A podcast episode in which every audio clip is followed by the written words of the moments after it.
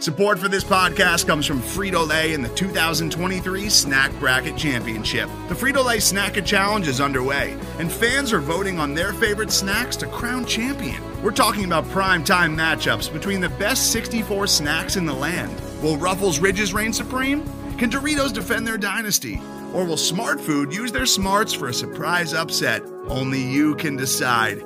Get in on all the action for a chance to win up to $1,000 or a year's worth of snacks. Let your snacks be heard. Just go to fritolaysnacket.sbnation.com to vote and enter for a chance to win. No purchase necessary. Sweepstakes ends April 3rd, 2023. Void where prohibited. Year's worth of snacks awarded in the form of 52 coupons, each good for one bag of chips. See official rules at fritolaysnacket.sbnation.com.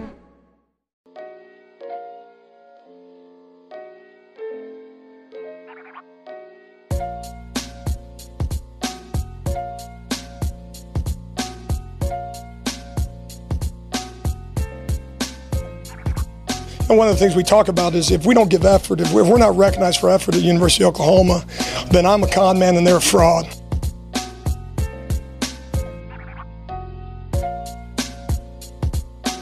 All right, guys, welcome to the Oklahoma Breakdown podcast brought to you guys by SB Nation's Crimson and Cream Machine. I'm your host, Kamiar Mehrabi, and joined today by my co host, Jack Shields. Jack, it is May 11th. How is how's life treating you?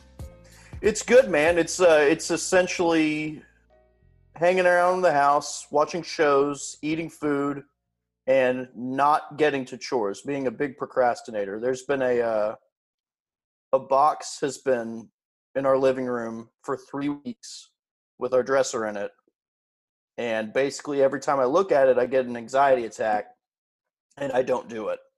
So basically, that's my life right now: is not putting together the dresser. And you Someday said it was I'm like going to put it together. you said it was like an IKEA thing, right? Yeah, it's like yeah, it's like you put it together. I mean, it, the box of screws that it comes with is like four times the size of my head, and um, no, I don't want to do it. Do you like do you get special offers like from IKEA, like on their meatballs and stuff like that? No, it, it wasn't from IKEA, but like it's that kind of thing. Oh, I see.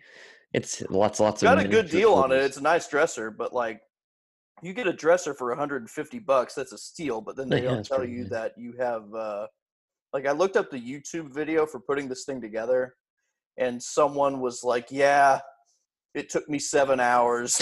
like, no, I don't want to No. do this. That's something that you just like you Like, put a it is- couple games Like on. that's a the whole. Saturday. I Yeah. mean, I don't know. It is. It is. Like, have you been venturing out during your lessened quarantine? Like, now that things are starting to open and stuff like that, or did you do anything special for Mother's Day? Yeah, we we did go to brunch for Mother's Day, and we went to a place that did a very good job with the whole social distancing thing. Like the tables were. Hmm. Where'd you go? real- Uh, pepperoni grill up in Edmond. It's Okay. nice. It's good. Um, it's solid, but like, uh, yeah, like the waitresses were wearing the masks, had gloves on. They were sanitizing the napkins. They were sanitizing the tables. I mean, they were doing a really good job. So shout out to Pepperoni Grill in Edmond. It was a nice place for brunch for Mother's Day for sure. Shout out to my mom, Mother's Day. Yeah, that's Yeah, it's shout out, shout out to all the moms out there that did that did good things and that Yeah. uh, they were able to raise their kids well and not into crazy people. But yeah, I, I've been venturing out a little bit more. Like I used to be pretty pretty quarantined and pretty isolated in the house, and I was like, yeah, I'm not going anywhere. Uh, and then it's it started with like walks around the neighborhood, then running around several other neighborhoods, and now like I'm not. I'm not I just kind of I go places, but I'll wear a mask if I'm like in public. Yeah. Like for example, like if I go to 7-Eleven, I might put a mask on, but if I'm going to the store or something like that, I'll definitely put a mask on and stuff like that just to protect myself and others. But man, it's been it's been wild. I've read more books in a month than I've ever read in my life, even in grad school. yeah. Uh, I've watched a lot of movies I've never seen before, and um, yeah, like Frank, a really bad, a really bad idea that I had. I'd never read Anne Frank's diary, right? Oh And- wow. Yeah, and uh, so I was like, all right, I'm gonna read this thing, and so I I read I read it, and it was of course as depressing as you thought it would be at the end because like towards the end um Anne Frank gets starts to become very hopeful because like the uh the English are invading and stuff like that, which is good news for them. And then all of a sudden the diary stops. And Yeah. then the only survivor of the family was her father. And so you find that out. You're like, oh, that's that's really depressing. And then I was like, you know what? I've never seen this movie called The Pianist about World War II. It's so good. It I wa- I Adrien watched it. Brody kicks ass. I watched it, is really and uh. Adrien Brody was a really good uh, actor for that. And I was Yeah. like, yeah, I'll watch this because I've seen Schindler's List. I've seen That I've was like seen- his breakthrough performance, if I Yeah. recall correctly. I think that's where he he was at the Oscars and I guess kissed Halle Berry when he went up there or something like that. Nice. And everyone was like, "Who's this Adrien Brody guy?" And then he's been famous ever since, I guess. But yeah, it just I'd never seen it before, and I'd seen a lot of several other World War II or Holocaust movies. And I've watched like a lot of World War II movies for some reason. Like I watched Inglourious Basterds for like the second time in three days Great movie. the other day. Yeah, it's Arrivederci, you know, Aldo Raine, that is hilarious. But um, and I watched Waltz is incredible. yes, and just like you He's know, in everything. have you did you know that Christoph Waltz and Brad Pitt they're they're uh, the play the, the players the the characters that they played were supposed to be reversed that Brad really? Pitt was supposed to play the evil Nazi guy that like was, was really nice and Christoph Waltz is supposed to play Aldo and because Really? since Brad Pitt was having such a difficult time learning German and Christoph Waltz already knew German Yeah, he just said, "All right, let's do this." I I had I had no idea because I mean Christoph Waltz was so perfect for that role. Yeah, he really was. it, it would not occur to me that it would be the other way around. And Brad Yeah. Pitt obviously was perfect for his role. So It just seems funny to know that after the fact, like they just like, oh well, let's just switch it. That's pretty. that that's is pretty wild. fascinating. I had no idea about that. Yeah. So like, watch it again, knowing that it'll really mess with you sometimes. But I guess we should start the podcast, right? I Instead of talking guess. about stuff. But hey, guys, we have a lot of things for you guys. Sooner series for 2001. Uh, things are a little bit different. It's a little more of an offensive struggle, but means more defense and means more defensive, exciting plays. Pretty big recruiting update, to say the least. You got some Oklahoma folks in here. Of course, the most recent linebacker commit did happen out of Florida. Uh, it was a virtual commitment, so they're just uh, this. he took a virtual visit too. yeah, Lincoln Riley and those dudes, they are killing it in the virtual tour game. And then we'll have some Twitter questions and some other things involved with, you know, schools playing football in the fall. Zach Evans committed today for another time. And that was, that's, uh, See that's how pretty- that works out. yeah, it's really, really intriguing. Very intriguing. But, uh, If it works out, then you know, good for TCU. I think but I think it will, but I don't I don't know if Gary Patterson has the uh I don't know. patience. I, I don't know. If, I don't know if he has that in him, but we'll see. Maybe it's like a maybe it's like a if you screw up one time you're gone sort of situation, and he'll just like really make the most out of it. Hmm. It's Good possible. to him. But talking about 2001, and this year is seemingly forgotten, other than the Roy Williams Superman play in Dallas, Texas. People forget some of the good games that came out of this. People forget Nate Hybl was the starter to begin the year, and that Jason White came in just before getting injured in the Nebraska game uh, up there in Lincoln. And it's just this Kansas State game that we're going to talk about is the first game that happened after September 11th. So there's already like a lot of emotion in the air. There's already like, you know, I remember the narrative was should we play sports? Like is like what should we do? Like should we even be playing sports right now after this happened and Yeah. stuff like that and it's just Yeah, the it uh, Tulsa game was actually postponed to the middle of the season. It was supposed to happen after 9-11. It was moved Mm-hmm. to the middle of the season, if I recall correctly. Yeah, and so it's just a different era. I mean, you're coming off the you're coming off the 2000 national title season, and uh, the the 2001 season was the first season that I actually got to go to a home opener, um, and it was the North Carolina game, and Julius Peppers was there. But I mean, everything, of course, happened, and for 2001, and what do you remember just really from this Kansas State game? Because there are things that stick out, but what do you Yeah, remember? there are a lot. Well, I mean, one OU getting off to a big lead hmm at the beginning of it and thinking they were going to coast, and it's not like they played poorly in that game to let them come back in. There was some shoddy tackling at the time, but Kansas State, I mean, Ell Roberson was a beast. I mean, he was really awesome. The week before that, or not, maybe not the week before that, but the game before that, they played USC. I think it was Pete Carroll's first season. They weren't the USC that they were going to be, but they were still fairly talented. And Kansas State beat them 66 to 3, I believe. Mm-hmm. They were really good. They ended that year 6 and 6 somehow. But that was a really talented Kansas State team. I mean, and they uh, they gave OU a pretty big scare in the end. I remember OU going with the intentional safety late to make it a one point game, and it it was the right move, but it was definitely a bit of a bold move because Kansas State, even after that, made it too close for comfort. But um, man, one other thing, the crowd was electric. The co- college game day was there, if I recall correctly and uh, it, they did it like in the stadium. They used to do it in the stadium when they did college game day. They did it like in the corner, Yep. the southwest corner, like right where our seats were. So, and you could kind of hear them a little bit, but it was a weird setup back then. They didn't do it on campus at OU. They just did it in that corner, and basically it was an 11 a.m. game. So the crowd's in there, and you see them making their picks and stuff like that, and then it's the game. It was odd, but like. uh I couldn't even imagine that today. But I, I mean, I guess they've done that for OU Texas a couple times. But anyway, um, yeah, I mean, the crowd back then. This was the year after the national championship game, so the OU fan base wasn't quite to the point where they were super spoiled because they were still fresh off of the 90s, Mm-hmm.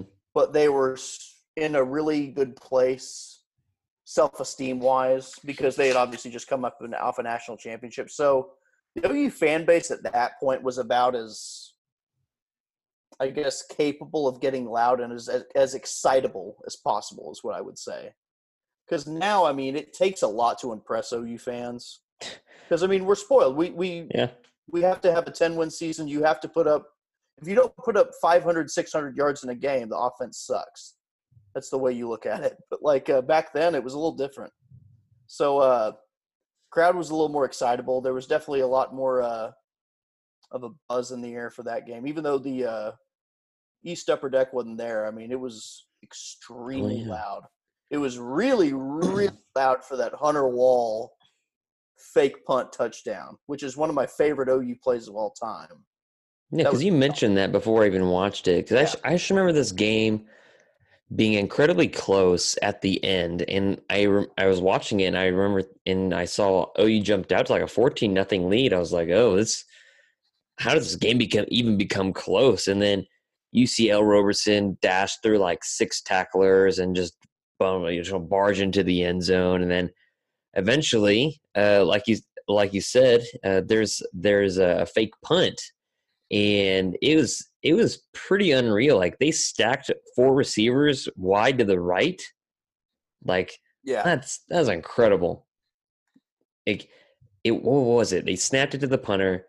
He threw it to one of the four stacked receivers on the right, Mhm. and they threw it all the way back across the field to the left. Wall, yeah. And the he, dude just like waltzed into the he had a end zone. convoy, yeah. He had a really good convoy. just an, just really fun and really impressive. And you know, something that I I really noticed in this game was Nate Hybl. Although we give him all kinds of crap, and Jim Traber loved to give him crap.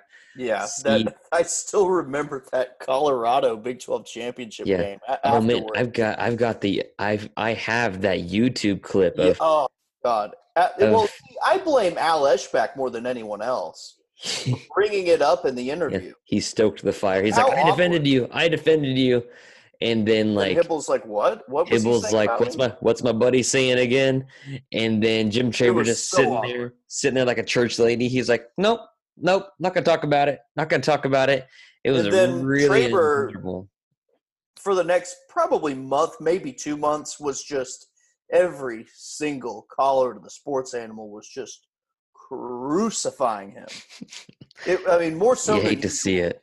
Like it Yeah. was, It was great sports radio. I got Doug Got- Doug Gottlieb was on like was on he the was, call. Yeah, he was there back then. Yeah. Yeah. You okay? I give him a lot of shit now because now he's so much of a troll. But he was He was when bad. he He was bad. doing local stuff in Oklahoma City after his Oklahoma State days. He was pretty good. He really was. Yeah, he was. I I agree. mean, when he's not channeling his takes towards being, you know, a hot taker and trying to, you know, yeah. get uh get like hate retweets essentially he's actually a pretty insightful guy now his objective is to be a dipshit but Yeah. He does it really it's, well. it sucks but like yeah it's uh it's one of those things he used to be pretty good on local radio though he really was So yeah, that's another thing. And it that's now he has us too. blocked on twitter though so yeah, I- I- Whatever. I don't know if he has me blocked. He doesn't have my personal account blocked he has our account blocked though I made I sure. made so many mentions about credit cards, but no. Yeah, see, that there. was the thing that got us. Like he, uh, he, he had some trash take that was universally blasted, obviously, which is what he does probably once every three months.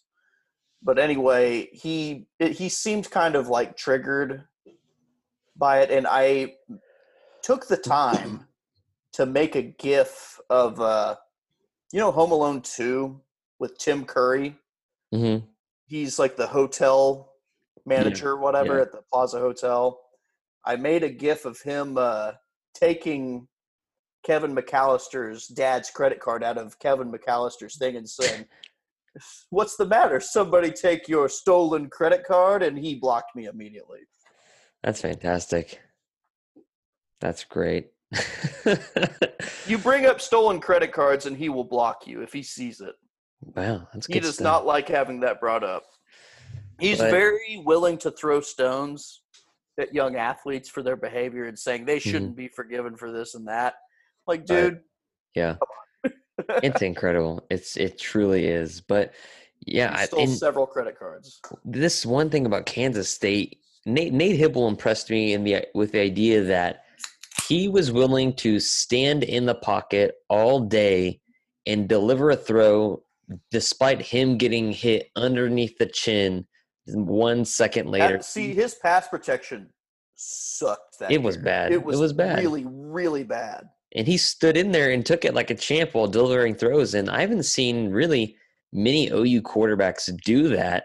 Just like they know they're about to get hit, but he's gonna make that throw anyways. Yeah, And like you see a lot of quarterbacks, you know, of, since then they'll scramble around not to get hit because, but you know, to get a better throw. But if he sees a throw that's there, especially if it's like a long down the sidelines throw, he's not afraid to just take one on the chin, knowing he's about to get lit up. And that was something I really appreciated him. And then people don't appreciate Antoine Savage for what he did at OU. At one point, he was the leading receiver in yards in history at OU. But now granted, take that Mark with a grain of salt because prior to the Stoops era, there were they weren't air raid, yeah. a- yeah, exactly. But like, uh, yeah, he was a first team All Big Twelve receiver in two thousand one. Yeah, he was, he was good. really good. Granted, Rashaun Woods was snubbed, and he, I guess, took that personally and uh, Mhm.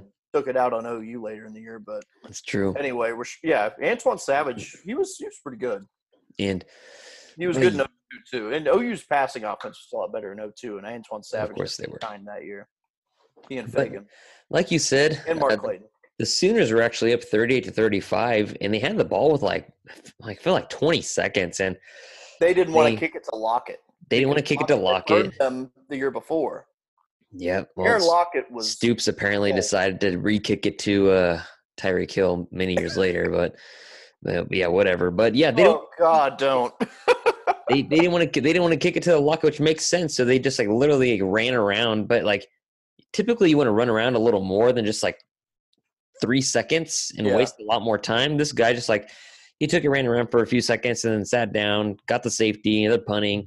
It's and then so it's 38-37, and the can Kansas State like they get the ball near the forty, they can like do some damage with like you know maybe two throws left. Yeah, They could get into they could have gotten into field goal range. Yeah, and it's like my goodness but the the game ended on a hail mary ou wins 38 to 37 um, i remember the the story in the oklahoman was uh, here kitty kitty uh, that was a front page story um, and that was that was it. That And- resonates even more today, but with Yeah. Tiger King. But yeah, it's true.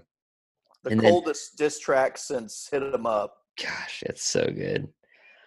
But going on to the second game of the series, which is the one really pe- most people think about for 2001. It's really the only one that has a good memory. I mean, you look at Nebraska, and that's not a good memory. You look at you look at the bowl game, that's just like it's just there. And you look at Oklahoma State and Bedlam and Stillwater, and that's just that's that, I'd that's say what that loss was top five most Uh-huh. painful loss of my life. And so this ga- this game it, it personifies a generation. It personifies a player. It personifies a, a what people thought about a mike stoops defense would be uh, and it personified that for a long time until modern offenses came about. And so the ou texas game this entire game is a defensive struggle like nobody's getting a leg up on anybody it's straight like today we would say it might be boring like it's like uh, nobody's scoring it was like an SEC football game. Like, Yeah, like a really. mid 2000s SEC football game. and the thing that i noticed most about these two games while watching them was oh yeah the targeting penalty doesn't exist anymore right here so these dudes are just lighting each other up Brandon with Everage yes thrived and- in that era. and yeah, that's that's something. We, that's something that's just like you look at the defensive backs because they they did the the secondary and they show all their faces and their names, and you look from left to right and you're like, oh my, holy crap! You've got Derek Strait, Andre Woolfolk, Roy Williams, and Brandon Everage. Like, what do you do? What do you even do right there? And like, there's not a lot you can do. So like, of course, Texas didn't do much, and they had Roy, they had their own Roy Williams who did Yeah. nothing. Um, Yeah, there were three Roy Williamses in the Big 12 back then. There was the OU Roy Williams, the Texas wide receiver Roy Williams, and then uh, Kansas basketball coach Roy Williams, now North Carolina it's confusing. coach. But yeah, a lot of Roy Williams energy in the Big 12 back then. Actually, really funny. Did you see that thing on Twitter the other day about some North Carolina Tar Heel fan wanting like you know like you can pay like athletes or actors to say like a happy birthday Cameo, yeah. yeah cameo like I guess somebody hit up Roy, the wrong they hit up OU's Roy Williams when they really meant for Carolina's Roy Williams to say happy birthday. So he did the cameo anyways. It was like, uh, go Tar Heels. I think he picked the wrong Roy Williams, but it was really funny, man. That is outstanding. I've got to see that. But yeah, this game was a big defensive struggle. You have Chris Simms, you have names like Nathan Vasher. Uh, you got you have Nate Hybl playing, and didn't Nate, Nate Hybl get hurt or wasn't got, he got dinged up, yeah. And then Jason White, who was a very different Jason had White. both of his knees? He was he was an athlete. He was like a four four four five forty guy. Like he was. He was making spin moves out there. Oh yeah, I mean he he. uh I think it was the next week or maybe the week after they played Kansas, and he broke off some long runs in that game, and you could see the wheels like on full display. Because he was an option quarterback over at yeah, Tuttle. yeah, Tuttle. Yeah, I mean he could move. He really could. And he So, was yeah. uh, he was actually gonna go play quarterback at Miami, Miami. Mhm. before Bob Stoops like arrived and said, "Hey, come on in," and he got him at the eleventh hour to sign with Oklahoma. But Yeah, with those big old JNCO jeans eh, from Tuttle. Yeah, he was I've, a. see, I've seen him recently in some Air Comfort Solutions commercials, Mhm. and the jeans have gotten a little tighter. I've got to say, I think Yeah. someone probably had an intervention with him and said, "Hey, it's not 2003. We don't have." Every time I see those big jeans, I think of like that type of rock from back then, like that really bad alternative rock from back then, Yeah. like mashups of Nickelback and Saliva Mm. that uh I think of like those kind of that kind of music when I see those giant jeans from Jason. That's White. fair. He's still trapped in that era. But It's, it's amazing. I think someone said, "Hey, I mean, or maybe he just simply couldn't find those jeans anymore Yep. Because no one makes those jeans anymore. Although I think Gene is making a comeback. I've. Yeah, I saw that. I think they sell them at Macy's and stuff like that. Yeah, pretty wild. But yeah, Jason White, and he, he got he he started to take control of the ball game. They actually started to move the ball a little more successfully, and him being able to scramble up field, him juking out some Texas defenders, which is like that's not the Jason White a lot of people remember, but yeah, he, yeah, that's the Jason White with both of his knees. Yeah, and then the the crucial mistake of Texas rears its ugly head in which Nathan Vasher earlier he in the game he decided to fair catch it except a, he did not actually catch the ball. He let the ball roll down and it rolled again near the goal line uh, i believe inside the 10 yard line. And then yeah. so like any coach they're gonna gripe at you and like why didn't you catch the damn ball so of course like in the midst of all this chaos of the red river shootout i think that's what they called it back then yeah they did and they so Nathan Vasher goes out there. The ball's punted in the air, and he's like, "All right, well, last time they bitched at me for not catching the ball there for a catch." So he fair catches, and he catches the ball at his own two yard line.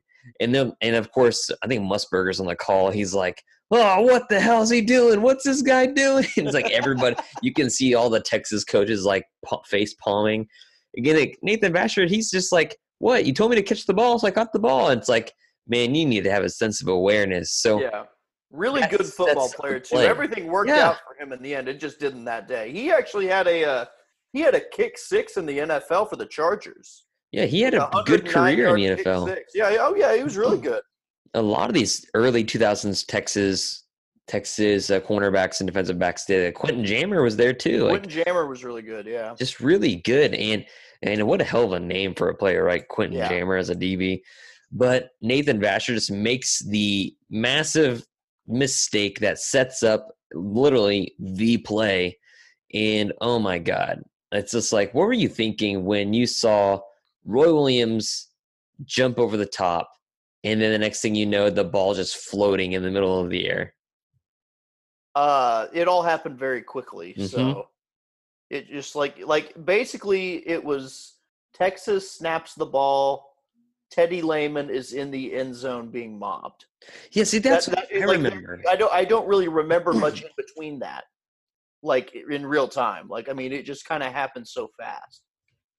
Because I was really confused.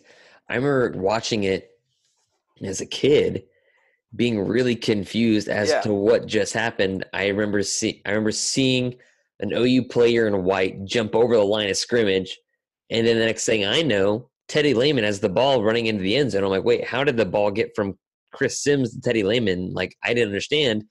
And then they showed the replay, and it was just this immaculate. He jumped over the line, over the block, over the lead blocker, and got a hold of poor, poor Brett Robin, who was immortalized in sports photography. Chris Simms and Chris Simms is lucky he didn't even get a safety. Like he probably would have yeah. rather taken the safety. Instead, it goes and then Teddy Lehman is just right there and just dives into the end zone. And I mean, these guys, they, I think Brent Musburger, like they, you know, they have Boomer Sooner playing in the background. You hear all the snare drums playing on the, in the cadence. And he's like, do these guys ever lose a big game? I was thinking, man, you. The you, narrator comes in at that point. In fact, they did. But yeah, just and then seeing it in slow mo and, and, and knowing the story behind it that Roy Williams had done that early in the game and Mike Stoops chewed his ass out for yeah. it. And then Mike Stoops specifically told Roy Williams, don't jump over the damn guard again. They're going to chip you. And then Roy Williams says, okay. And he goes out of the field and does it anyways. He jumps over the guard, he jumps over the lead blocker anyways, and makes history. And of course, he pulls him over on the sideline, tells him what uh, what hell of a play he just made, and pats him on the back for a play that Mike Stoops told him not to do. And that was that was you know the Superman play. I, I read I remember reading something about some guy, or maybe it was on the radio, maybe it was a sports animal. A guy called in and explained like I think the topic was the most regrettable sports moments they'd ever had or witnessed. And a guy went to the Red River Shootout with his wife in 2001 and um, during a moment in the game, he noticed his shoe was tied, so he bent over to tie his shoe. And then while he bent over to tie his shoe, he heard this massive roar from the crowd, and he had just completely missed the play. and then saw that it was 14 to 3 or I guess it would be 13 to 3 and he's just like just missed probably one of the most iconic moments of the 2000s if not OU football and, and that rivalry rivalry in general. That's pretty pretty funny and pretty special. The Sooners win 14 to 3 and that's that's going to be a score very similar to that of their Cotton Bowl game against the Arkansas Yeah. Razorbacks later on. three, season. I believe. Yeah, I was at three. that game. Very cold. Cold, cold as hell. No offense. Super cold. People getting their help, their face masks stuck together.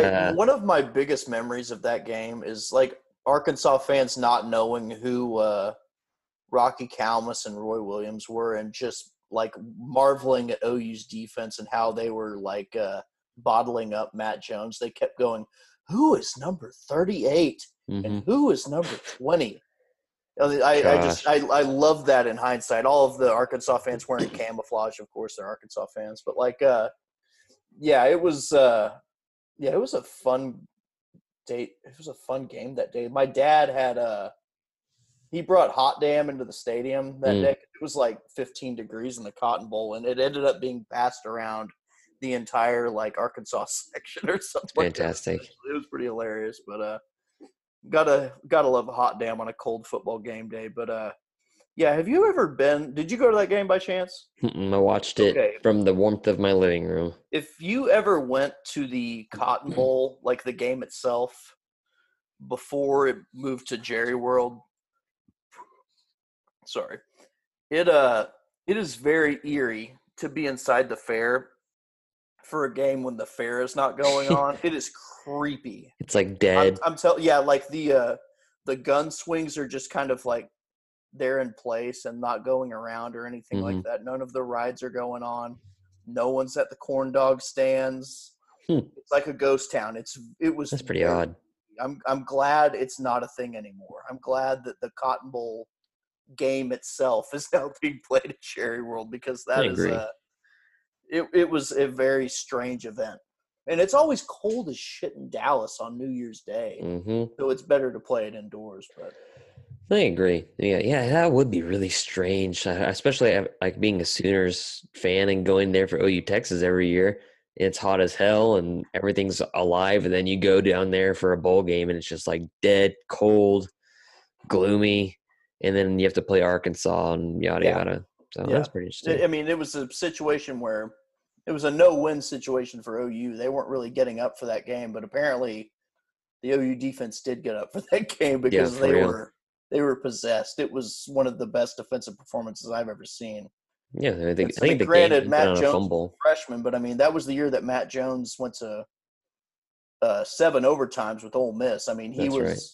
he was a freak athlete. No, you just he- had no answer for Yeah, they OU's stymied defenders. So you had too much sideline to sideline speed on that team. Yep. There was uh, nothing going on for Arkansas that day.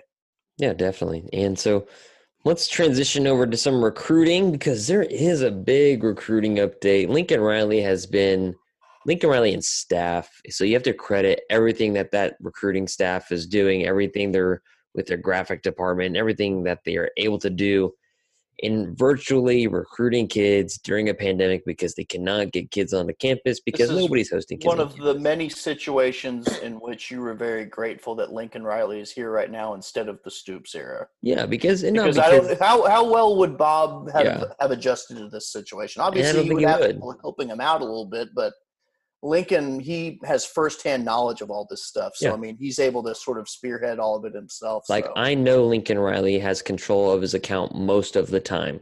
yeah, Whereas Bob, it was an assistant. He never dealt with that. yeah, And I know I'm sure Bob would have done some things, but I don't think he would have gone to the extent of what Lincoln Riley and all Yeah. those dudes are doing right now. It's it's incredible. And we got a recent commitment out of Florida, Danny Stutzman. He currently plays outside linebacker uh, for them over in uh, I forget what high school it is in Florida, but it's like a private school. He's the guy that really stands out uh, at that six three.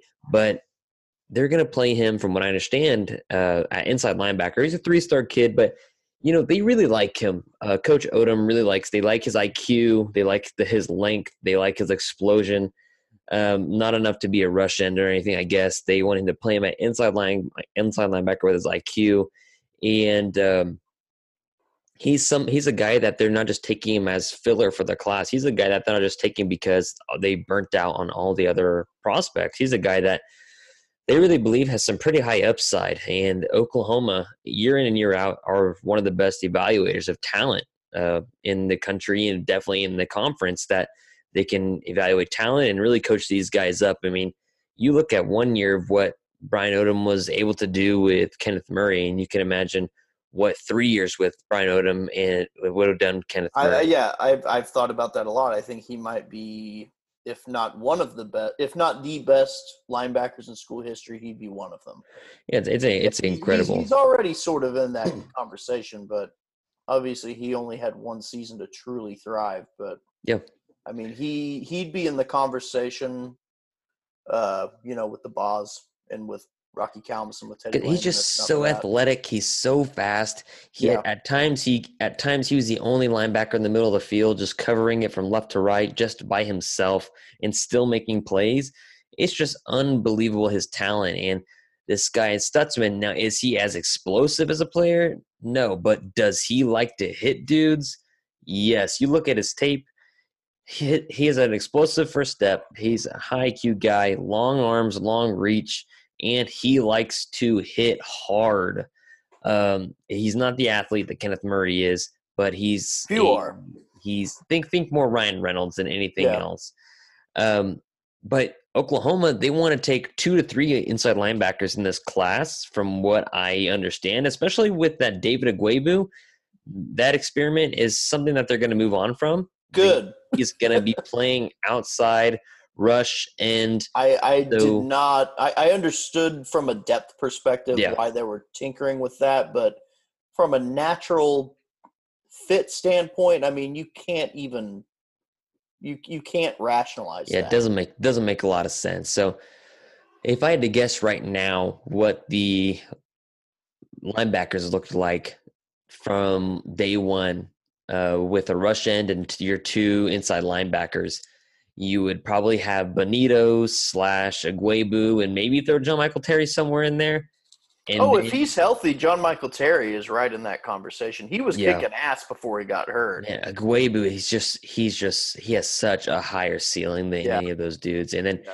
You look at the inside linebackers, you got DaShaun White, who Brian Odom was marveling at before Kenneth Murray season took place, that he's the most instinctual linebacker he's ever coached in his life, which is pretty pretty high praise from Brian Odom.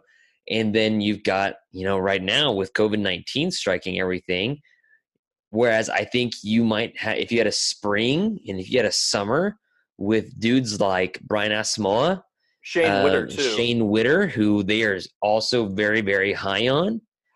Um, those guys, especially Brian, Brian Asamoah, he might actually have a chance here to start. But I think your inside linebackers at the Will and the Mike are going to be, um, I guess, the Will and Sam. You, you, they're based, technically both inside linebackers, Yeah. but they have s- separate jobs sometimes. But you're looking at Sean White at the Will, and Mike will look likely be Caleb Kelly. So I'm really interested in seeing how that takes place, and as the season transpires, how that might change as practice gets more reps with dudes like Shane Witter, Brian Asamoah, and David Ugwoegbu and stuff like that. So that's really interesting. Uh, that's a good commitment, and they're doing things really, really well on that side. Danny Stutzman apparently like ten minutes after his virtual virtual visit committed to OU, and they held that for like a week and didn't didn't do anything, didn't say anything. But a little more serious is the series three, in which two of the three members of the series three, um,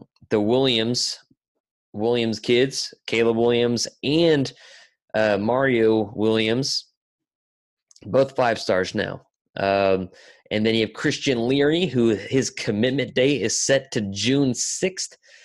You've got a big boomer, which would be um, Bryce Foster, who's a five star. You got a running back who would be that is leaning really Sooners, but Texas is in the mix and SMU's in the mix. Camar Wheaton, he is a five star. You got a lot of guys that really Kid from Union too.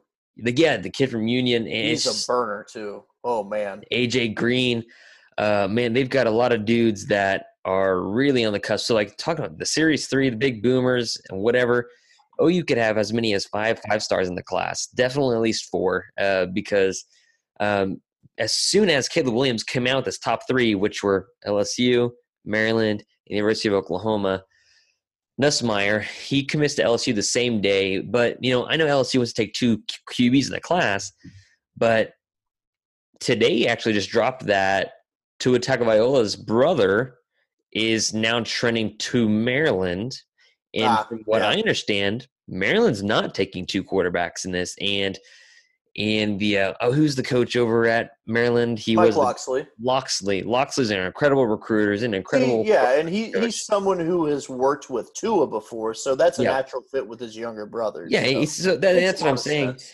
And so, I mean, I mean, from if I if I understand correctly, if Maryland's not taking two quarterbacks, I, I and I've said this so many times, it should be pretty clear what's happening here. Now, will OU can OU like relax on Caleb Williams? No, he's the number three player in like of all of college football right now. They rated him number three, still number one quarterback, five star kid. Uh, you can't relax on him, but at the same time, if I'm telling you he's secretly, secretly in quotes, recruiting for several others Sooners, possible future Sooners, uh, that should mean really good news. He's on a conference call weekly with Lincoln Riley, like breaking down film on what they do in the offense and what they can do to be successful. And so, like, I think that's just it's just good news here. And and Caleb Williams is recruiting really, really hard, just as much as Lincoln Riley is. And when you've got a catalyst, because like remember when I think it was Sooner Squad 19, uh, Justin Broiles is like one of the one of the mouthpieces for OU recruiting other guys to get out there. Or was it 17, dude? Yeah, been Royals was so 17, long. yeah. Yeah. And yeah, Rattler gets on. Rattler eventually gets on. He starts recruiting guys, and you know, once you get that one integral piece, like the number three Those player in the nation, begin to fall after it's that. like, gosh. So the first, the next commit OU gets uh, that isn't a surprise will be June 6th. I just mentioned that date not far long ago in this podcast. Um, but LSU, I I don't feel like they're. I just don't think they're going to be able to get Caleb Williams. Yeah. Now, Caleb Williams, Kendall They got their guy. I mean, the Nussmeier Yeah. guy is a talented kid. I mean, He's they've good. found their quarterback for the class. They're not going to pull a Tom Herman and take both Cam Rising and uh, what's his face, uh, Casey Thompson. yeah. So that's that's pretty rare. That that didn't work out for anyone. So. Who knows? I mean, all all the guys that are pretty down to it that talk a lot, like Caleb Williams, he's always retweeting, of course, Mario Williams and Christian Leary and Kendall Daniels, and they all have LSU in their finals, but none of them have Maryland in their finals. And these are guys that you know do want to do things, and some of them have Clemson, but not all of them have Clemson. So look for the common denominator, people. Look for the common denominator. It's So there. basically, what you're saying is that a bunch of Tennessee Twitter warriors about to eat their words. Oh man, I mean, Orange I don't. warriors, as they were saying. I I don't. Forty thousand Orange Warriors coming to Norman. I I How does someone tweet that with a straight face? I don't get it. Of, Orange my, Warriors. one That sounds like something an Oklahoma State fan would say. One of my And favorite. they'd have a very serious look on their face. It wouldn't be Yeah. ironic at all. They'd just You're be right. saying that at face value. One of my favorite Twitter follows for Tennessee is the Drunk Vol fan. Oh yeah. He's fantastic, Yeah. and I, I like Tennessee fans. I really Yeah. do. They're they're one of my favorite fan bases. Actually, I went there in 2015 for Mm. that game, and they were uh, very hospitable. yeah, really fun fans, knowledgeable fans. I mean, out in the Smokies. Yeah, beautiful area. Obviously, the campus is kind of. It's not as pretty as you would think it is. Mhm. Campus is kind of kind of bleh, but uh, their tailgating situation was pretty cool. Obviously, the whole I would thing imagine. Was pretty great, but with all the yachts and stuff, but definitely cool. So I mean, it's just people need to. For some people, are just like really, really, really unsure about like because I mentioned today, it's like, oh, you could have four five star commitments by July fourth.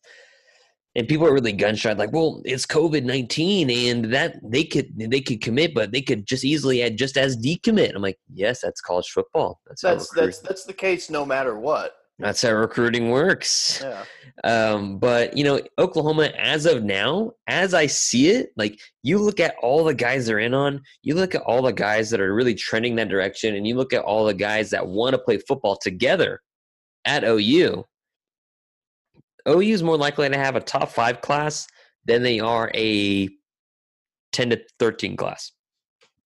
Yeah, that, I mean, that's what, if you end up with three or four five stars, that alone Yeah. is putting you in the conversation to be top five.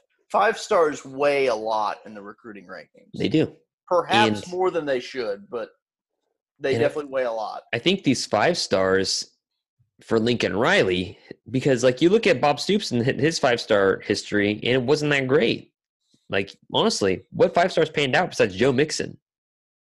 Well, I mean, yeah, early 2000s you had some guys, but like like Tommy Like, Harris, guys like that, Adrian like, Peterson, Tommy Harris, Adrian GK, Peterson, yeah, McCoy. you- but a lot really didn't. Like the, uh, I'm trying to think the, the Adrian 2000, the 2008 class comes to mind.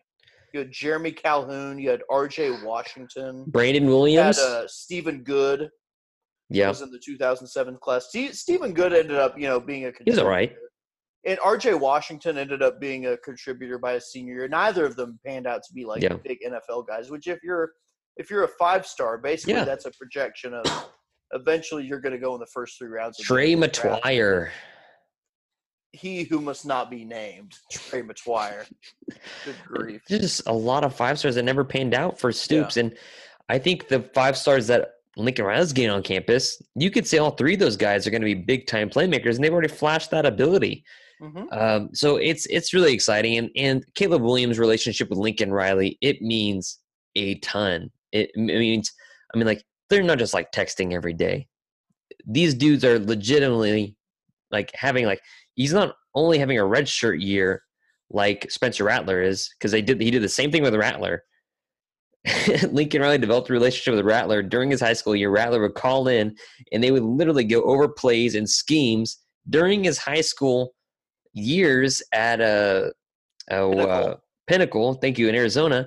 And so they had a year of film study, and then he's got a year of sitting out in in the actual game like room and preparation. So by that time, you've got a year of film study, you've got a year of actual experience, and now you're going into your third year of Lincoln Riley isms. And so to suspect that Spencer Rattler won't be successful, and to suspect that a guy that's like Caleb Williams, which is like Justin Fields ish, gives he gives me a lot of Justin Fields vibes with a better arm. It's incredible, and that that relationship will go a long way. And I'm not worried about the offense ever at all under Lincoln Riley. He's given me no he's he's given me no reason not to trust his decision making other than a squib kick. Other than that, I'm pretty chill. Exactly. Yeah. I mean, a lot of the things that were questionable early in his tenure as the offensive coordinator have sort of gone away. He's figured things out. He's Yeah, he's evolved. I mean, he's maturing. I remember. I mean, people were qu- early on questioning his run pass ratio yeah, situation, and sometimes abandoning the and- and- run. yeah, exactly. And and there was good reason for that early on. But then, and I remember the uh, the Houston game in 2016 Mm. when they got behind a little bit, they completely abandoned the run, which they probably should not have done in hindsight, obviously. But uh, and he hasn't really done that since when they've gotten behind. He's he's trusted the run game, knowing that it can work. But uh, you know, in their you know, I haven't really had much issue with his play calling since then. He got a little too cute in 2017, and since then he hasn't really done that. Yeah, He I learns from his mistakes. That yeah. that's what separates him from predecessor. He's quicker to learn from his mistakes. I think. That's fair. So like I think I just think people need to trust Lincoln Riley. He's I, not I, sending I trust him. he's not much. sending out any other quarterback offers. That should tell you something. He meets with Caleb Williams weekly. That should tell you something. A lot of dudes that like and it's just like how can you not see the writing on the wall? But hey, whatever. Grinch is now just by looking at things, Grinch is now getting his bodies into the program. I mean, the average height for defenders in this current class across the board. I'm not talking about defensive linemen. I'm just talking about in general. The average height six foot four of all players Nice. with, between Downs, Muke, Stutzman, uh, you know, you got two OK Preps kids there. Uh, Kendall Daniels is trending in the right direction for OU, and that would be you know that that that length factor would still be there, and several others. And what would what would this transformation mean for the defense big picture? Do you think for getting these longer, more athletic bodies in for Alex Grinch? I think length and athleticism is probably going to result in more turnovers. Don't you think? I mean, I mean, I mean yeah, some and of that comes down to luck a little bit. Some of it comes down to just simply playing sound defense. yeah. But if I mean, you like, it stands to reason that if you have more length and athleticism on your roster, you're going to force more turnovers. So that sort of brings Alex Grinch's vision into fruition, I guess you could say. Yeah, you get you got the turnovers. Uh, you've got the idea that you know you may not be a speedster, you may not run a four three like Trey Brown, but You're going to have far fewer matchup nightmares. I will Yeah. say that because I mean, you saw OU against Texas in 2018 against Texas's receivers. OU's defensive backs were physically incapable of hanging with Texas's receivers. yeah, the defensive backs that Alex Grinch is recruiting right now, that's not going to be the case. If you're Yeah. six two and have length, you can at least sort of hold your own with a Collin Johnson or a little Jordan Humphrey.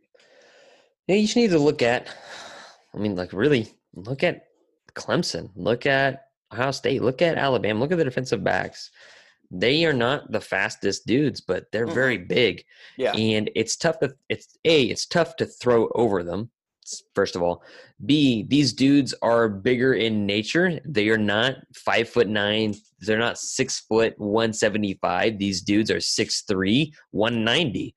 so these guys are more able to get their hands on you earlier they're able to disrupt timing routes they're able to put their arms um, into passing lanes a lot easier um, and they, there's just a lot of things that go in there. And then, of course, for run support, uh, there's not a lot of spinning. You know, if you're a five foot nine corner or a nickel back, you know, you can get a you can get kind of lit up by a by a tight end and maybe even pass out on the field. uh, but if you've got a nickel back that's six foot three, two twenty, and can run a four five, well, now you've got issues Are we talking offense. about Justin Harrington by chance? Yeah, you're talking about Justin Harrington, and honestly, you could talk, you could you could say that about Bryson Washington. several of the guys that Yeah. are coming into campus now. It's it's really impressive what Grinch is doing and getting his bodies into the program because. I mean, when it came down to it for this past year, before Alex Grinch, people knew two names. They knew Alex Grinch. They knew Pete Golding at Alabama. They in oh, the, the the word was Alex Grinch was the guy OU wanted in the first place, but he went to Ohio State. So then they had Golding, and and really both Alex Grinch and Golding did the same exact things in their first institutions that made them famous in general. Um, Pete Golding did this at UTSA, which made him a namesake. Alex Grinch started to do this at Washington State. They're getting bigger defensive backs because it turns out, yeah, speed works, but when you're operating with elite wide receivers, elite wide receivers are not five foot nine, five foot ten. Nope.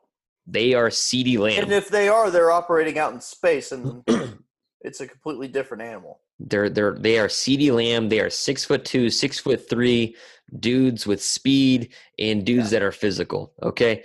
Uh, now now will you get a Hollywood Brown that's going to bust the top of a defense? Yeah. Will he cause issues? Definitely. Uh, but these they started bolstering their defense up with bigger bodies in the secondary and even slimmer bodies in, in into the defensive line to disrupt the pocket, disrupt the quarterback, and force him into bad Changing throws. the bodies of guys who were already on campus, guys like Neville Gallimore, and it Yep. obviously benefited Neville Gallimore immensely. He went in the third round of the NFL draft. Yeah, it's it's, Might it's not have been the case if he had stayed under the previous regime. So Alex Grinch worked wonders for Neville Gallimore for sure.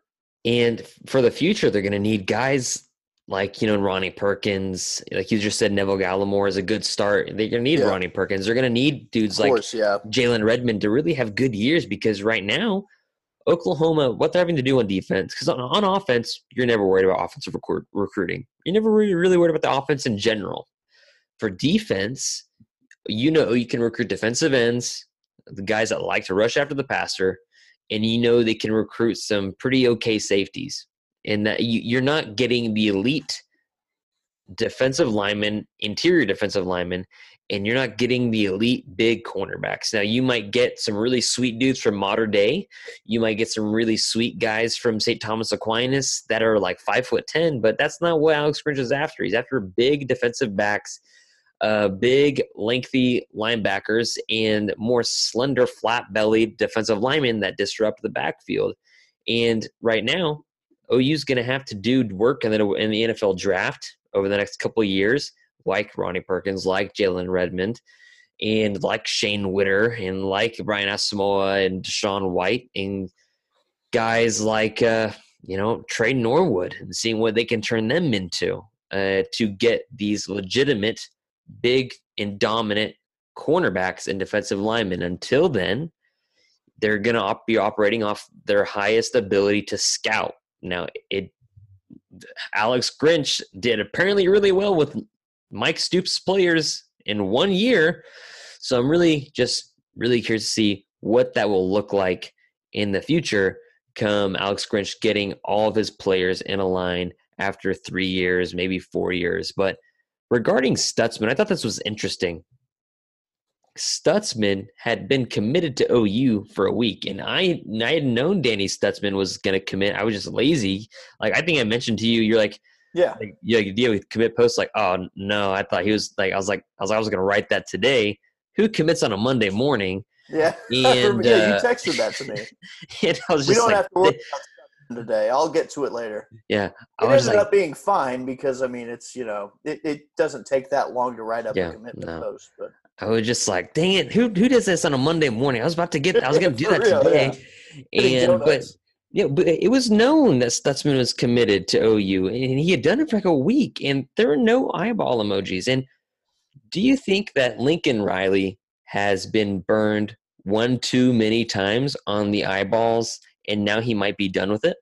it's something to think about. But I mean, off the top of my head, these times when which he's been burned are times when he is tweeting an eyeball right when he gets a silent commitment, regardless of when that official announcement is made. It's I mean, obviously, I'm not in his shoes.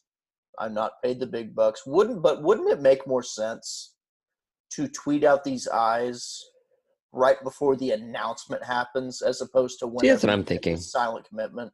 That's that I'm thinking. seems a little more reasonable because you, you you could have a major burn situation on your hands. Oh gosh, You, you, could could have, have a DV this, situation You from last have year. this more recent situation on oh yeah, hands with Ohio Done. State when Yep. you get burned. I mean, it's why not just wait until because obviously when you're a coach there's communication between you and the prospect on when the commitment announcement is happening so why not just tweet out these eyeballs say 30 minutes before the commitment announcement happens I agree. I agree with that, that. that seems reasonable i mean i don't know yeah, then, I, I then- then again, I'm not in his position, so I don't know. He knows better than I do, but that that seems like something that would that would work. I don't Yeah. know.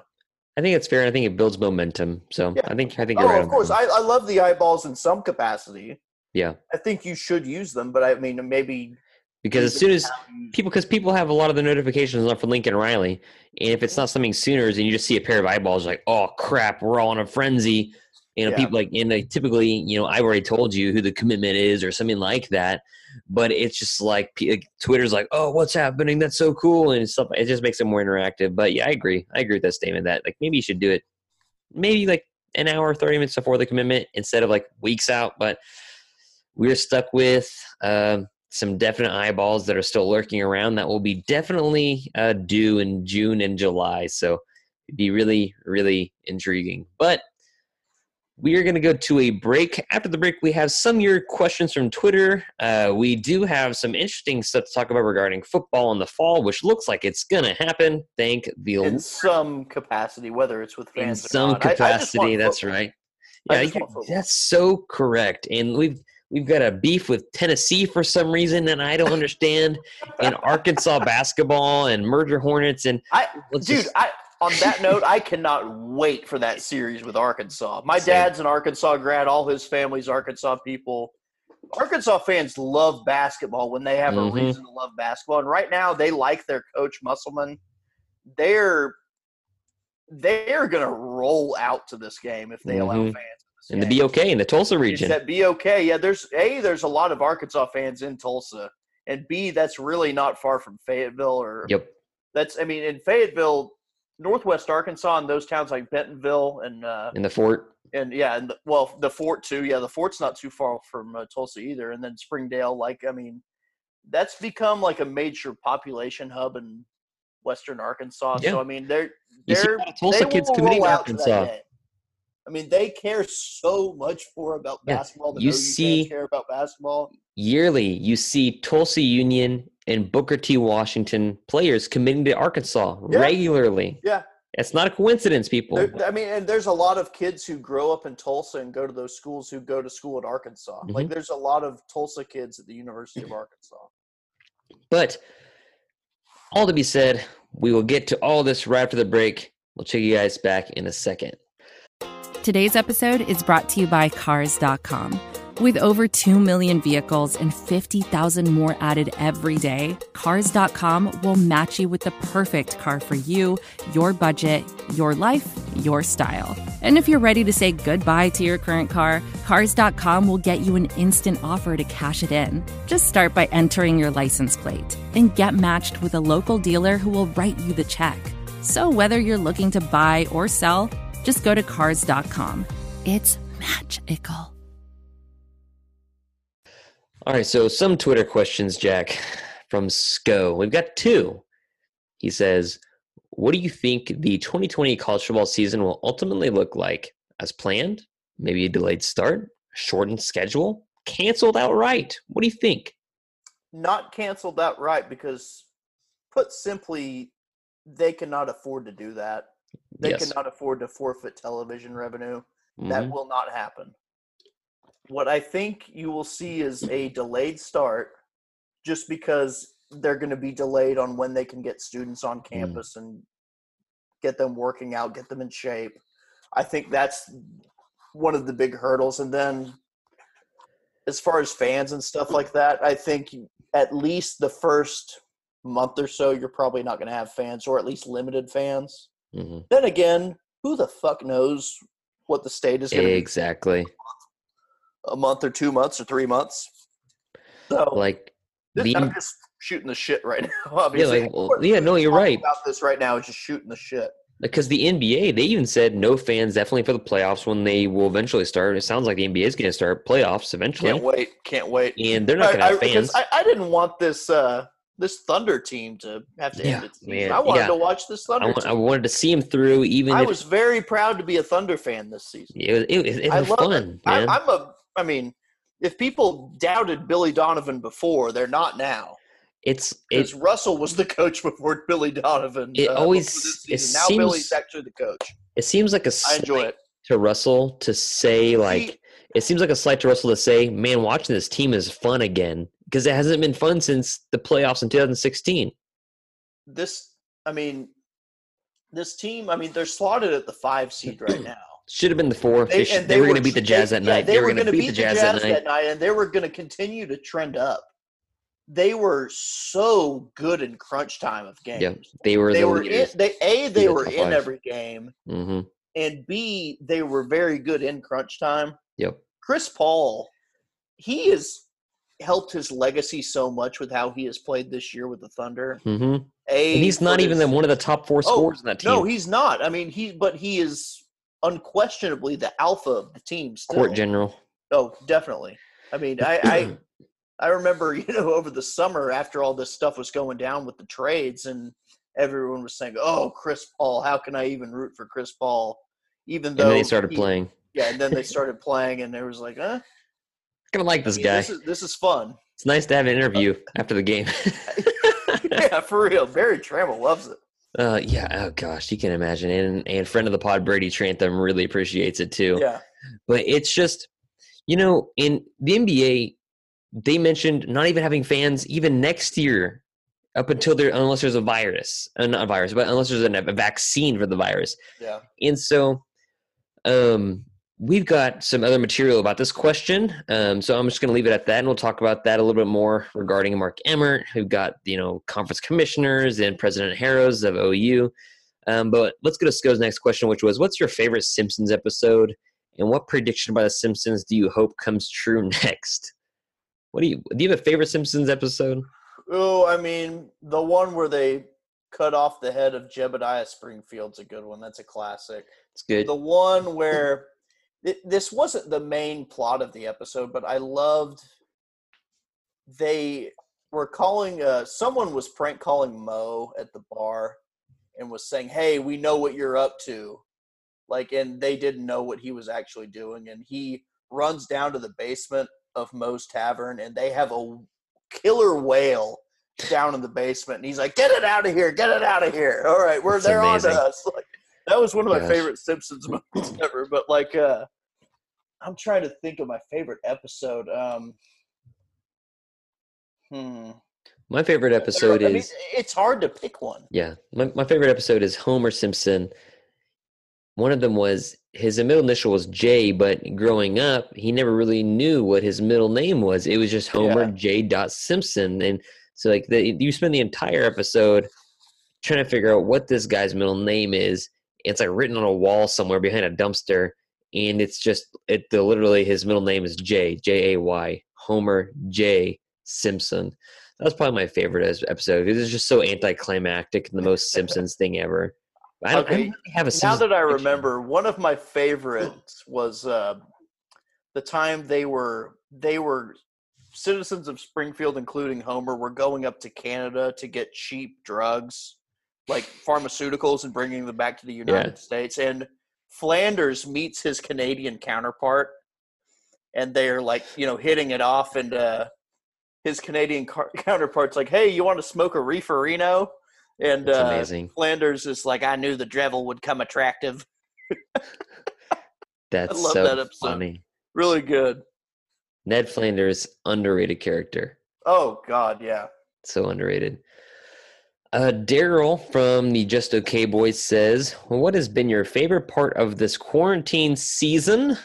Are there any coaches still on staff that could be on the hot seat if players don't produce or recruiting isn't at a high level? What do you think?" Well, Jay I- I- Boulware's gone, so Yeah, Jay Boulware's gone immediately after the uh, national semifinal. Lincoln Riley held a big old meeting in that office and basically told them, if you're not with it and if you're not dedicated 100%, you need to get out. And Jay Boulware said bye, which Yeah. and now he's at Texas. So yeah. Now offense has zero question marks. Defense has mostly zero question. I marks. think there's only one person you can think of, right? Because everybody else is new on defense. yeah, Tibbs and Tibbs has done well lately, Yeah. but apparently he and Grinch have kind of butted heads a little bit. Mhm. So we'll see. I, I hope it works out because I mean, obviously lately it's been working out for Yeah. He's I don't. I don't think there's so. anybody on the hot seat. I don't think anyone is No. truly on the hot seat. I don't think so at just all. have to over the next you know three or four years keeps keep an eye on the Tibbs situation. But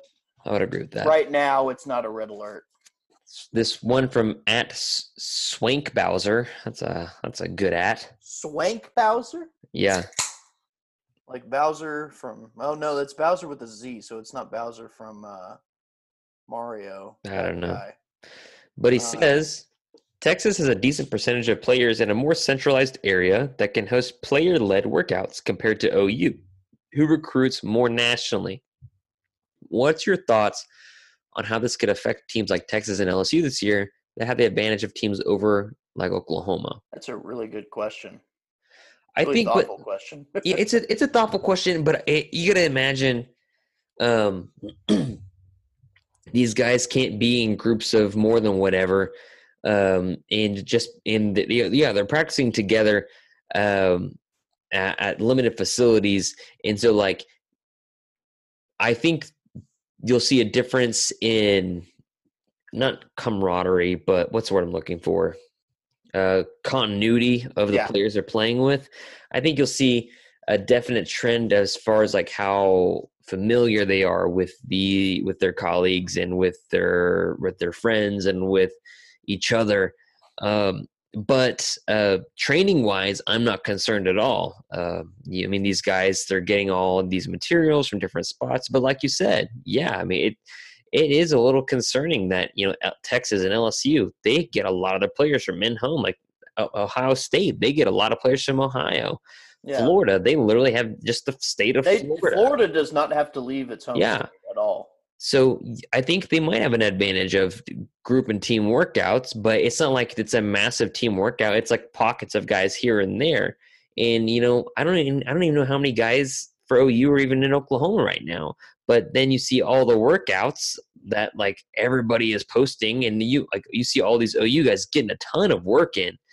Um, but they so they're not going to come to campus like fat and lazy. I'm sure there will be some. I'm sure there'll be some, but you're not going to have the Wiley camaraderie. Whip them into shape. Yeah.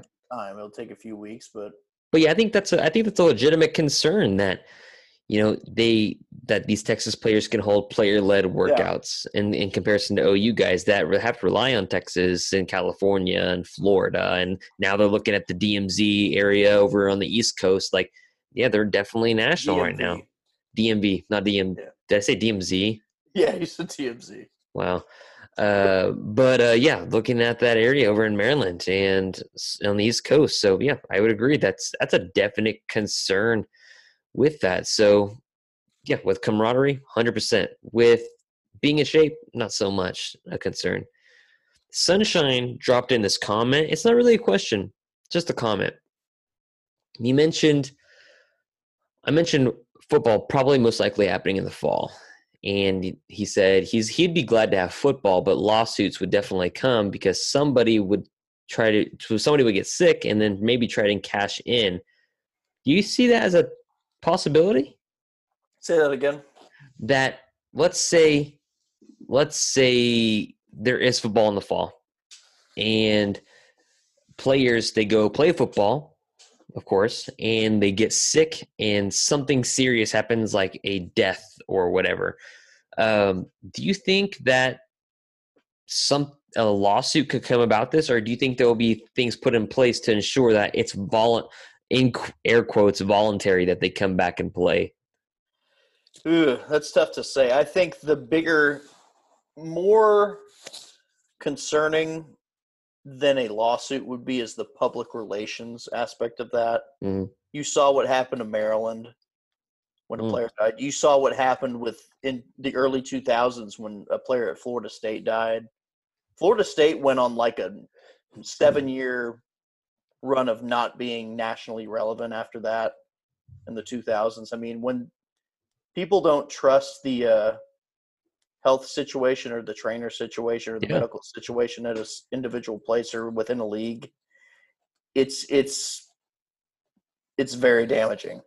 Yeah. So it's I I think uh, from a PR perspective, it would be much worse than it would be from a legal standpoint. I think obviously that would come into play and some money would be at play there. But I think the uh, reputation angle would be the uh, closer thing to follow there. If some if something happened to someone on a team, they would probably cancel some games and put the season on hold for a while. You would think. I think they would.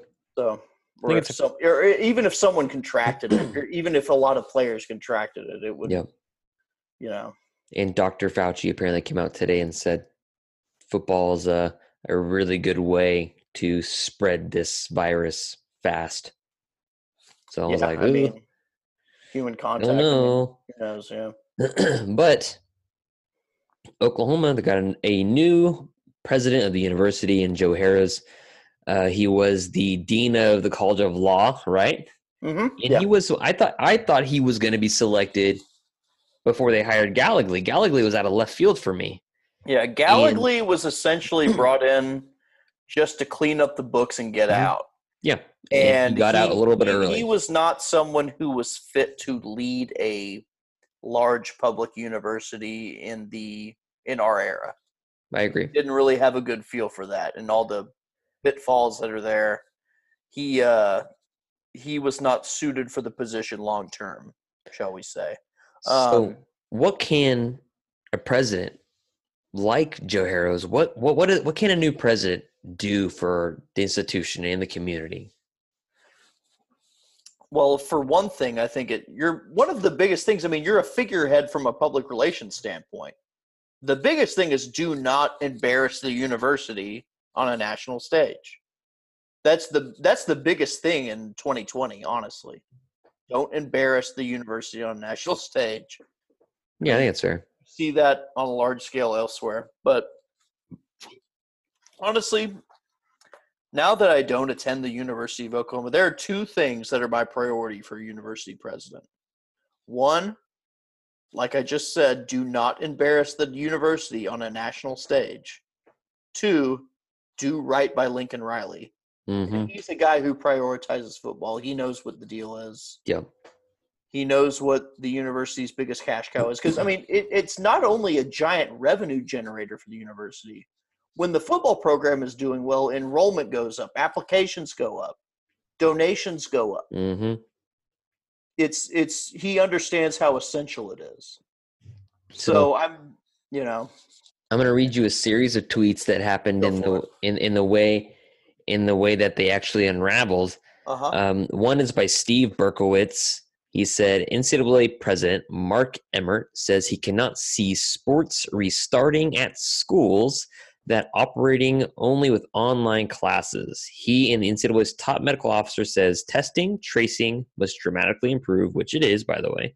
Yeah. Then Brett McMurphy comes out By the way, says, follow Alan Kenny on that. He's a oh, big "Oh yeah, proponent of test and trace. I've I've followed that thing and I check on it. Oklahoma Yeah. seems like in a pretty good spot. I mean, they're not ready for test and trace, but they're more ready than a lot of other states, which is actually pretty good. which is surprising, frankly. Yeah, very surprising. Yeah, I thought the same thing. I thought, oh, we're going to be one of the last ones, and actually, we're one of the we're not one of the ones ready for test and trace, but yeah, we're on the we're next getting step. there.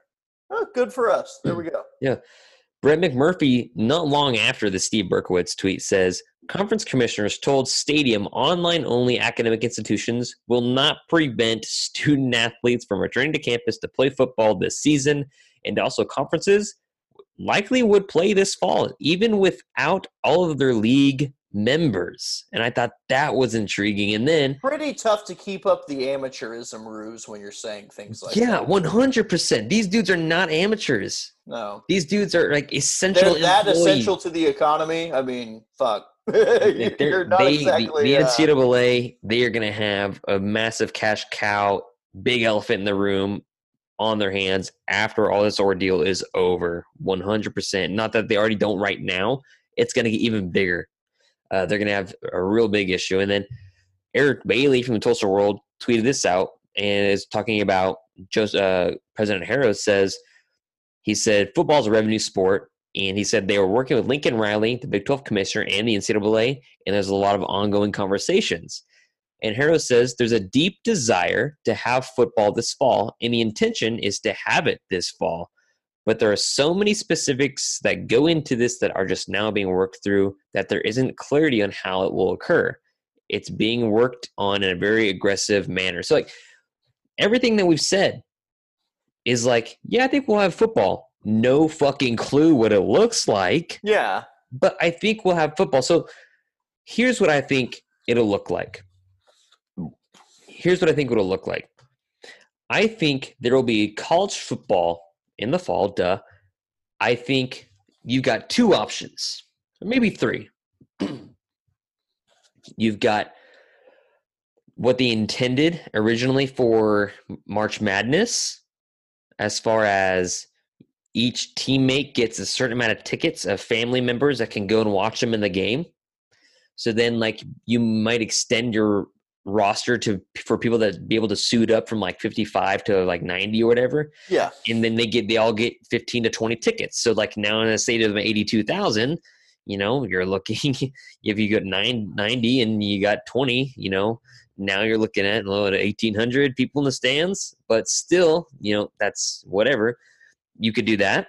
Uh, you could have 30% stadium capacity um, and selling certain amount of tickets in the upper deck and certain amount of tickets in the lower deck to try to help flesh that out with ticket prices would skyrocket like on the streets anyways Yeah. Demand Um, would be intense. mm-hmm and or i could just see it realistically, I could see it with no fans. But regardless, I would imagine they would allow family like That's players what I'm to have thinking. family. That, I that think the most like I think the most see. often or the most and that's what the NCAA tournament was talking about Yeah. before all that happened. And that, yeah, that seems reasonable. do you see any other way that this could happen in the fall? Any other? I mean, I, I think it probably will happen in the fall. It's just not going to be in front of full crowds. Yeah, I, I think because I was thinking back, you know, that family thing, like, or maybe like, you know, you give each player 30 tickets Yeah, and say disperse them however you want. You can give them to your friends, you can give them to you, you might not be able to give them thirty, but I, I bet you could at least give them ten tickets, like at least to Yeah. bring their immediate family and stuff like that. Maybe So could be intriguing. Um, I there I'm I'm planning wholly planning on there being football in the fall, and Yeah. um, it's just really interesting what it will look like because we have no idea. Like we said, we are literally just throwing shit on a canvas and seeing what sticks. We don't know. It's all speculation. We are living life literally I mean, you week to can week. make the educated guess that there will be football just because of the monetary implications of them not playing Yes. football. yes. You can make that assumption, but beyond that, pretty tough. and it gets more difficult to see what what happens because as the summer months get here and things and more things are starting to open more and more and cases are starting to dwindle in certain states but starting to rise in certain states it's just like we don't know what we don't know what June looks like and we're in the middle of May so it's it's really hard to speculate on this stuff it's just really tough um Tennessee's really tough on Twitter they uh Only They- on Twitter. they they want to beef with OU because uh, it started with the recruiting rankings. They went on their little win streak last year in football with wins over, you know, Kentucky and Vanderbilt and the like. Indiana in the bowl game, you know. So now they're so dumb. But aren't Yeah, they like number the two in the nation for recruiting right now? yeah, I Number mean, two or four? right now. And So, North Carolina's also in the top five. Mac, and then return Boston- of the Mac, return of the Mac. baby. Boston College got in on it, like, oh, we're at OU too. It's just like Hmm, it's yeah, May Wait, in the middle of a pandemic. wait on it. Just wait. And Kansas had a top ten class in February of like 2017. all those whatever. Louisiana kids that got committed. Yeah, They said, yeah, just commit, just commit, just commit. And hey, to Kansas's credit, Pooka Williams stuck, Yeah, he did. and he's really good. So there you go. It it did pay off in some way. Yeah, don't I don't get that with Tennessee. Like maybe three years down the road with Jeremy Pruitt, but not with those players. And No, that doesn't make any sense, dude. It doesn't. You don't. Who is that defensive lineman that was crushing Orlando Brown in 2015?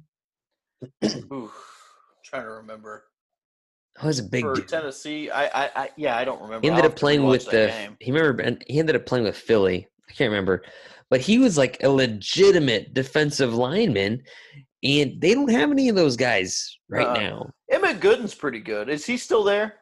I don't know. Yeah, I don't know. Maybe he's not there anymore. I don't know. He might But- be. Was he a oh, shit? He might have been a senior last year. I guess he only had two years. He went to Independence, but big OU target back in the day. I'm not sure if he's still there. Staying on track with the SEC, like we talked about before the break, OU basketball series between the Sooners and Arkansas in basketball. And I want it in football, but Me too. basketball's good. I want that so much. Like, I mean, people, people- I ask for it on Twitter, and people get angry at me. Like, what? yeah, That's a a great series. It would be really. They're like, oh, it's not a rival. People, OU fans get way too bogged down in that thing. Like, just have fun with it. It's like, have you been to Tulsa? Like, Yeah, it, it. There's plenty of Arkansas fans there, and like they, people in Oklahoma City, people like us, people who we know don't quite understand how much people in Eastern Oklahoma. Ar- there's a lot of Arkansas fans in Eastern Oklahoma mm-hmm. and a lot obviously in western arkansas people like ou fans don't really who live in central oklahoma don't really come into contact with those people very much but i tell you what there are few fan bases that hate another fan base quite as much as arkansas fans hate ou Yeah. they they have a little rivalry in their heads. They hate OU. It, it it's wild. Like so, I, I would love that. I mean, I would love a home and home. I'd love OU fans invading Razorback Stadium in Fayetteville because they would. Yeah, There's it's there are a ton of OU fans in Western Arkansas. Like basically, Eastern Oklahoma, Western Arkansas is a big hodgepodge of OU fans and Mhm. Arkansas fans. There, I mean, it would it would be a lot of fun playing a game at Arkansas and just. I bet there Mhm. would be that stadium seats about seventy five thousand. if OU played there, I bet there would be at least 25, 30,000 30,000 OU fans. that Yeah. It would be fantastic. It would be I- a I lot of it. fun. And I watched a Dixon, and we get to go to Dixon Street too. Dixon Street's Yep. really fun. Ask Baker Mayfield. I watched a movie on Netflix, and it, it was after like after watching it for like 20 minutes, I realized quickly that it was like from a Christian film company, um, but it was about Brandon Burlsworth, Yeah, um, the, the Walk On movie. It was really badass. good. Yeah. And uh, it was I, I thought it was I mean, awesome. I mean, That was back like, when I was an Arkansas fan. yeah, like I kept on Yeah. thinking about you telling me about how they yeah. went to Tennessee with Tee Martin and Yeah, yeah.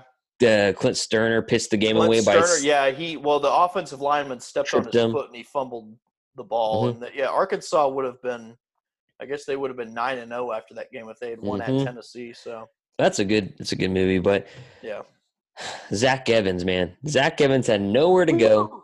Remember the, in the in the Under Armour All American game, like Deion Sanders was like advocating for him live on TV, and how awkward that was. Yes, And then like he had very no. It was like Florida State, Florida, I don't know, Georgia, Georgia, Georgia, yeah. I mean, he was you know he was signed with Georgia. Mm-hmm. and they just sort of very easily let him out of his thing, you know, and they essentially nudged him out the door. And now he's with Gary Patterson. what does it say that Georgia is saying no to you and saying, "Hey, the number one running back in the country, nah, you can't come here." Like Kirby Smart? There are smart. whether or not it's issues with his character, whether or not it's issues with his academics. We don't know the full story. We know some details. But the thing is, he's really fucking good. mm-hmm. He's fantastic. If this works out for TCU, it's really going to work out for TCU. Yeah, I think. If Gary, if Gary Patterson can handle him, it's going to be really fun to watch. I, they might be fun to watch this year. I mean, uh, Mhm. Max Duggan, he's not that accurate of a passer yet at this point in his career. He was a true freshman last year. Mhm. He needs some polishing, but he's a really athletic quarterback. OU fans saw that last year. He can Mhm. move. An offense with him and Zach Evans in it could be fun. could be very electric. And I'd Mark. Jackson. Mark Jackson as a new outside linebacker. Yeah, exactly. Yeah, he's a, uh graduate transfer. I hope he does well, but I think Yep. he could do well too. So I'm not a big baseball fan, but Korean baseball has made its way to ESPN, and I've watched it more than I've watched major leagues. Do you have any thoughts on Korean baseball? I haven't been able to watch it yet. I, I haven't been able to get away with, you know, watching TV at midnight in the living room. But, That's uh, fair. Yeah, it's uh I mean, otherwise I'd probably be trying to watch it if it's early enough. What like about if it's the? if it's happening at three AM and I'm not I'm not watching it, but it's at midnight. You know, maybe. And I mean it's it's a high level of baseball. I mean, it's obviously not major league baseball, but there are a lot of really good players over there. Yeah. Guys who are eventually going to play major league baseball. Some really good Korean ball players and then you know some players from the states who have uh maybe used to play in the major leagues sometimes go over to either Japan or Korea to play baseball. Like Traber? That was the major I- leagues, punk. I I love love Yardbird. love watching the video of him charging the mound in Japan. So dumb. There are few things more entertaining than watching 280 pound Jim Traber with a mullet hmm charging a pitcher in Japan. It's fantastic. It is electric. I love it. you seen these murder hornets? Yeah, I'm not. Apparently, they're not much of a threat to humans Yeah. because The- they're not. They're not going to fuck with people. It's kind of like bees and wasps. Usually, they're not going to mess with people. I, I But- saw reports that people were hyping them up and bees actually kill them. Bees gang up on They them. They do. Yeah. You see, exactly. Like, I mean, it might take a little period for the bees in the United States and Canada to adjust, but eventually they will, you know, Mhm. evolve to the point where they can fight these people off. But I saw a video of a guy that purposely future, yeah. stung himself with one, I saw that. and he was like it, it swole like fast. crazy. Yeah, like really quickly. Yeah. And this guy, he uh, he's on Animal Planet, I Yeah. guess. He uh, like, he gets stung and bit on by, stung by like the worst uh, bugs and ants and stuff like that. And you know, and he's, his he's had some bad ones. This was the worst one. Yeah, he was like, it- "Oh it's- gosh, its it's sting is really unbearable." bad. Yeah, yeah, I mean, it, like I, I'm allergic to a lot of things. If Mhm. if this stung me, I don't want to find out if I'm allergic to it. Mm-hmm. because it would probably be curtains for old Jack if it stung me. But it probably a it probably will not make it to Oklahoma, and b even if it does make it to Oklahoma, it's probably not going to mess with me. So that's true. what it is. And And the bees will be able to fight it off. They'll adapt over time. It'll be fine. thoughts on the MJ documentary? Have you been watching it? Keeping up yeah. with it? See, I, I'm I watched seven last night. I didn't watch eight. Mm. So I know there's some stuff on uh, Thunder Greats, Gary Payton, and Shawn Kemp. Gosh, I was a big Shawn Kemp fan growing up. The dude he could was a dunk. good dunker, man. He He, was a dunk. really good dunker, and the glove was great as also. So Detlef Schrempf with was Schrempf was uh, with the uh, Sonics at that point too, Mhm. aka the uh, Future Thunder. But I don't know. I was I'm trying to remember.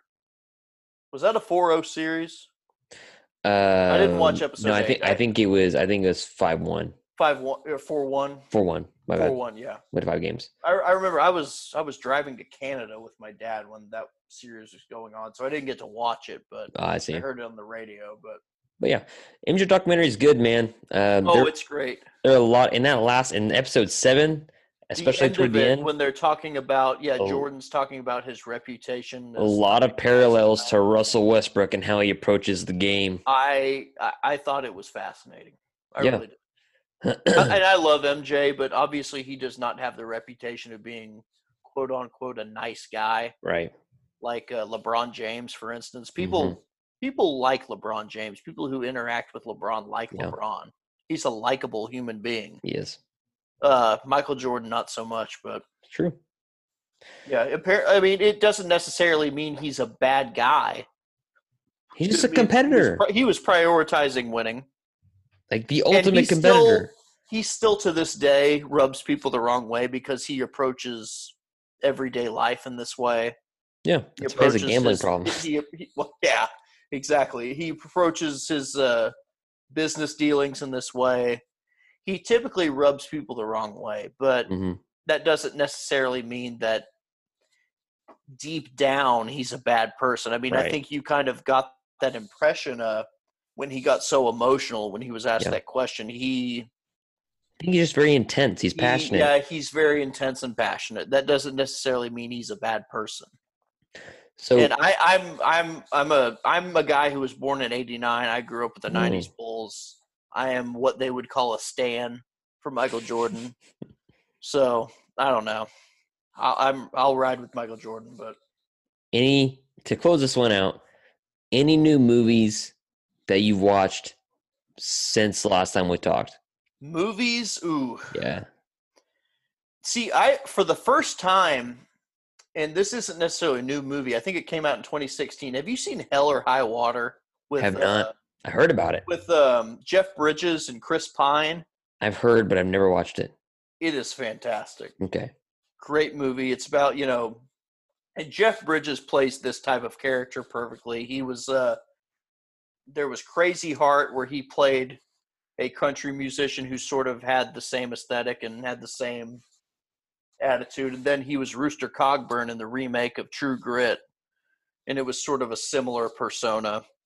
This is a old cop in a small Texas town, and there's a bank robbery in his town and he's about to retire and he's going to get these guys before he retires and it's really good chris pine is one of the bank robbers Hmm.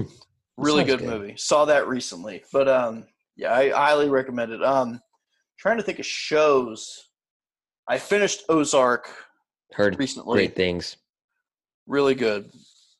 Um, trying to think. I watched the season of Outer Banks. Okay. Have you seen that? Mm-mm. Pretty good. It started out like I was skeptical at first because the first few episodes it struck me as like this kind of teen drama kind of thing, like the OC almost. And then it sort of evolved into something like Ozark. Hmm. It ended up being really, really good, and it's well reviewed. I mean, it's a you know it's a really good show too. Uh, another thing I've watched in quarantine, The Society. Never heard of it. What is it on Netflix? It's on Netflix. Yeah, it's got one season, and it was renewed immediately for a second season when it Okay. came out. Um, it's almost like a Lord of the Flies situation, but with high schoolers. Interesting. It is interesting, but and apparently it's based on the Pied Piper. Okay. Okay. It, it, it's very intriguing. It's basically a small town, and basically the senior class of high schoolers are the only people left in the town, and they have Ooh. to sort of get by and formulate their own society and government and stuff like that. And obviously, that does not go well.